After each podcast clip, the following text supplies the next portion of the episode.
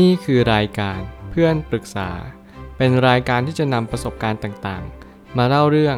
ร้อยเรียงเรื่องราว ให้เกิดประโยชน์แก่ผู้ฟังครับ สวัสดีครับผมแอดมินเพจเพื่อนปรึกษาครับวันนี้ผมอยากจะมาชวนคุยเรื่อง เลือกที่จะควบคุมสิ่งที่ควบคุมได้ แล้วปล่อยสิ่งที่ควบคุมไม่ได้ไป ข้อความทวิตจาก Mark Manson ได้เขียนข้อความไว้ว่าโฟกัสในสิ่งที่เราสามารถควบคุมได้ ปล่อยวางสิ่งอื่นไป ข้อความทวิตสั้นๆ นี้ที่ได้ใจความ ผมมักจะเน้นย้ำกับทุกๆ คนไม่ว่าจะเป็นทุกๆ เพศหรือทุกๆ วัย เสมอมาว่าให้เราควบคุมสิ่งที่ควบคุมได้เท่านั้นและจงเลิกควบคุมรวมถึงปล่อยมันไปในสิ่งที่ควบคุมไม่ได้เลย คนบนโลกหลายพันล้านคน เขาอาจจะไม่ร่วงรู้ด้วยซ้ำว่ามีสิ่งใดบ้างที่ควบคุมได้ ผมพยายามจะยกตัวอย่างมากมายก่ายกองเพื่อมาสนับสนุนเหตุผลนี้ว่า ถ้าเราควบคุมสิ่งที่เราควบคุมได้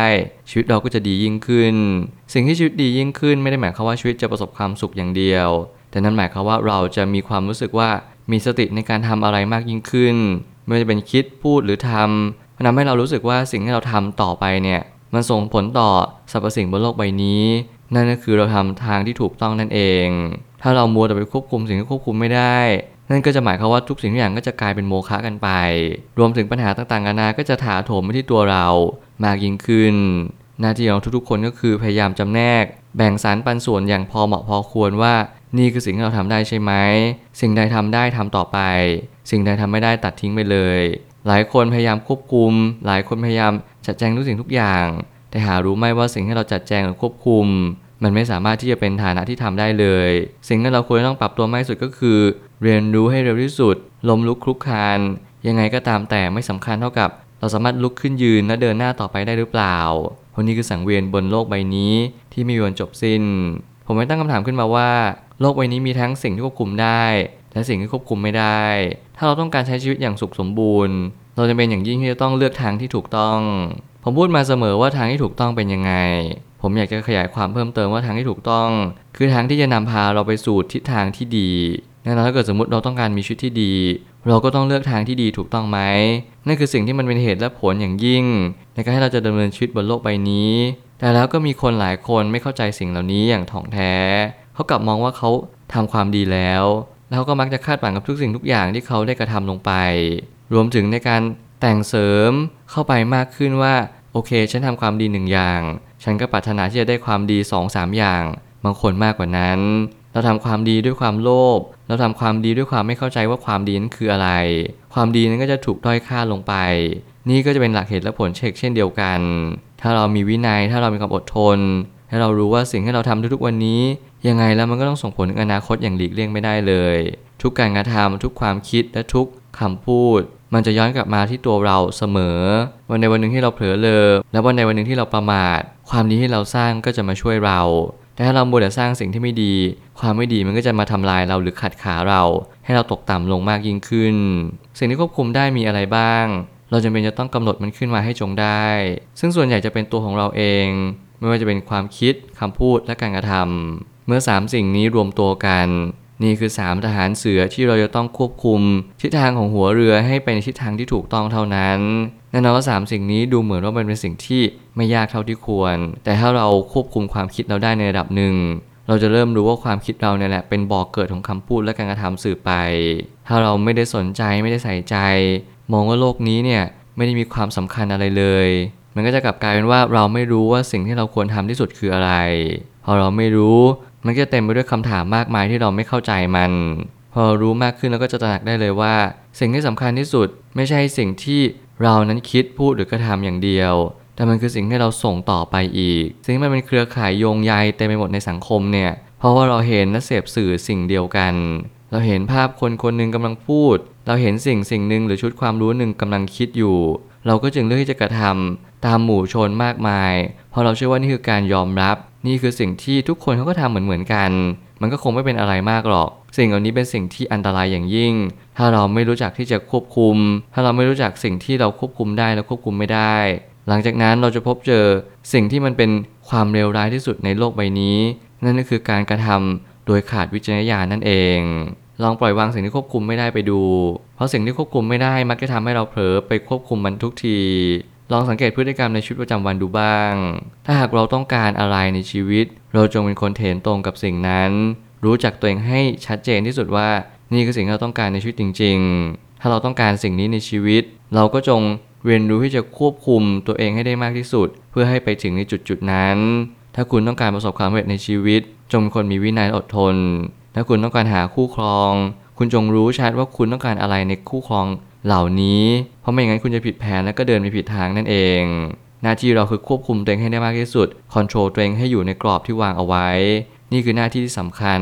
เพราะถ้าเกิดสมมุติว่าทุกอย่างมันหลุดกรอบไปหมด มันก็จะไกลเกินกว่าที่จะเยียวยาได้ การสังเกตชีวิตประจำวันเนี่ยมันก็ทำให้เรารู้ว่าพฤติกรรมเราในแต่ละวัน ในแต่ละการตัดสินใจเนี่ยมันเกิดขึ้นมาเพราะอะไรบางคนเรียนรู้ชีวิตได้จากสื่อข้อมูลมากมายในสังคม บางคนเรียนรู้พฤติกรรมต่างๆ จากครอบครัว ไม่ว่าคุณจะเรียนรู้พฤติกรรมเหล่านี้จากไหน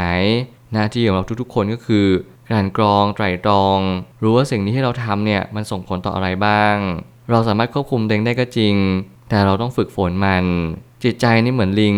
ถ้าเกิดสมมติเราไม่ฝึกฝนมัน มันก็จะเตลิดไปไกลมากๆ อย่าพยายามบังคับมันตั้งแต่เนิ่นๆ ถ้าเกิดสมมติเราไม่เคยฝึกจิตใจนี้เลย ใครที่เคยฝึกจิตฝึกใจมาแล้วจะรู้ว่าจิตใจนี้จะควบคุมได้ยากมาก เพราะจิตใจนี้ไม่ได้อยู่ในอำนาจควบคุมตามความคิดของเรา แต่ถ้าเกิดสมมติเราค่อยๆศึกษาเรียนรู้ ค่อยๆ ฝึกฝนตัวเองไปเรื่อยๆ ผ่านการบ่มเพาะ ผ่านจุดเดือดที่สูงขึ้นเรื่อยๆ เราจะพบเจอว่าแรงกดดันต่างๆ ปัญหาต่างๆ นานา ทุกสิ่งทุกอย่างหล่อหลอมให้เราเป็นคนที่ดีขึ้นเพราะเราสามารถควบคุมตัวเองให้ก้าวข้ามผ่านปัญหาเหล่านี้ไปได้ โดยที่เราไม่หนี ไม่บ่นกลดารวมถึงไม่ผลักไสไล่ส่งปัญหาออกไปจากชีวิตของเรา เพราะเราย่อมรู้ชัดว่าปัญหาชีวิต คือส่วนหนึ่งที่ทำให้เราเติบโตมากยิ่งขึ้น คนส่วนใหญ่มักจะหลงไปควบคุมสิ่งอื่นนอกตัว บางคนหนักขั้นเข้า ไปถึงการควบคุมธรรมชาติ หรือกฎไตรลักษณ์ซึ่งเป็นสภาพที่ไม่สามารถควบคุมได้เลย และนี่คือเหตุผลหนึ่งที่ผมเชื่อว่ามันเป็นสิ่งที่ยากมากๆ ที่เราจะมานั่งอธิบายให้ทุกคนเข้าใจในสิ่งเดียวกัน แต่แน่นอนถ้าเราเข้าใจสิ่งนี้ ทุกคนจะมีความสุขมากยิ่งขึ้น เพราะเราย่อมรู้ว่าการควบคุมที่ไม่ได้เลย ก็คือควบคุมนอกจากตัวเรานั่นเอง ถ้าเกิดสมมติมองให้ดีร่างกายของเราดูเหมือนจะควบคุมได้ ดูเหมือนจะสามารถยกแขนเคี้ยวข้าวได้รวมถึงก้าวขาเดินได้ถ้าวันหนึ่งเราแก่ตัวไปเราจะพบเจอเลยว่า เราไม่สามารถควบคุมร่างกายเราได้จริงหรอก ทุกอย่างคือเส้นสื่อประสาท ทุกอย่างคือกล้ามเนื้อคือเอ็นทุกสิ่งทุกอย่างหลอมรวมให้เรารู้สึกว่านี่คือชีวิตของเรา นี่คือสิ่งที่เราควบคุมได้ สิ่งเราควบคุมได้ไม่มีอะไร นอกจากจิตใจเราเท่านั้น แล้วมันต้องฝึกอย่างยิ่ง ที่จะควบคุมมันได้จริง สิ่งนอกเหนือจากจิตใจไม่สามารถควบคุมอะไรได้เลย ทุกอย่างเกิดแต่จิตและดับลงที่จิตทุกสิ่งทุกอย่างที่เราควบคุม ส่วนใหญ่แล้วมันก็จะไม่ได้ผล ถ้าเราไปนั่งโฟกัสจากสิ่งนอกตัวของเรามากเกินไป หน้าที่ของทุกๆ คนก็คือสนใจที่ตัวเองโฟกัสที่ตัวเอง มันไม่ใช่ความเห็นแก่ตัว แต่มันคือสิ่งที่เราหาจุดเริ่มต้นที่สำคัญที่สุดนั่นก็คือตัวของเราเองนั่นเอง การเปลี่ยนแปลงพ่อแม่เรา การเปลี่ยนแปลงแฟนหรือเพื่อนไม่ใช่ฐานะที่ทำได้เลย สิ่งเหล่านี้ก็มักจะทำให้เราเนี่ยไม่เข้าใจตัวเอง พอเราไม่เข้าใจตัวเองปุ๊บ เราก็จะไม่รู้ว่าสิ่งที่เราต้องการในชีวิตคืออะไรจริง ๆ สุดท้ายนี้ การตัดสินใจเลือกทางเป็นศิลปะในการใช้ชีวิต ถ้าเราตัดสินใจไม่เป็น มันก็จะรังแต่ทำลายชีวิตในระยะยาว ลองพินิจพิจารณาดูว่าอะไรเป็นสิ่งสำคัญที่สุดในชีวิตของเรา และนี่คือภารกิจอันสำคัญยิ่งของมนุษย์ทุก ๆ คนบนโลกใบนี้ นั่นก็คือการตัดสินใจ การใช้ชีวิตอย่างไรให้เป็นศิลปะ ในการใช้ชีวิตอย่างถูกวิธี มันไม่มีสูตรสำเร็จในการใช้ชีวิตผมรู้แน่นอน แต่สิ่งที่สำคัญกว่านั้น เราจะรู้ได้อย่างไรว่าศิลปะนี้จะสวยงาม ท่ามกลางปัญหาต่างๆนานาที่มันถาโถมมายังชีวิตของเรา นั่นก็คือการวาดภาพศิลปะของชีวิตอย่างมีสตินั่นเอง ถ้าคุณมีสติค่อยๆ ใช้ค่อยๆตัดสินใจ ผมเชื่อว่าทุกๆเหตุการณ์เนี่ยมันยังมีแก็บเวลาว่างอยู่ ให้เราได้คบคิดให้เราได้ไตร่ตรอง ถึงแม้สถานการณ์นี้ มันไม่มีเวลาที่เราให้ได้คบคิดในการตัดสินใจไม่ว่าจะเป็นการแก้ไขสถานการณ์เฉพาะหน้าไม่ว่าจะเป็นสถานการณ์ขับขันที่เราจะเป็นต้องรีบเร่ง ในการให้เราทำอะไรสักอย่างหนึ่ง แต่ผมเชื่อว่าถ้าเกิดสมมติเรามีความทรงจำกับเรื่องราวเหล่านี้ ให้เราลองมองย้อนกลับมา turn back time กลับมาในจุดที่เราตัดสินใจแบบนี้ดู มันเป็นอย่างไรบ้างลองรีวิวในการตัดสินใจครั้งนี้ หลังจากนั้นเราก็จะพบว่าเออบางครั้งเนี่ยการตัดสินใจแบบนี้อาจจะถูกแล้วด้วยซ้ำเพ ราะเพราะทุกสิ่งทุกอย่างมันสามารถทำให้เราเรียนรู้ได้เพิ่มมากขึ้นว่า ถ้าผิดผิดอย่างไร ถ้าถูกผลลัพธ์มันจะเป็นแบบไหน เพราะสิ่งที่ยิ่งกว่าการตัดสินใจนั่นคือผลลัพธ์นั่นเอง เราไม่สามารถจะชี้ชัดได้หรอกว่า ตัดสินใจแบบนี้แล้วจะเป็นในรูปแบบใด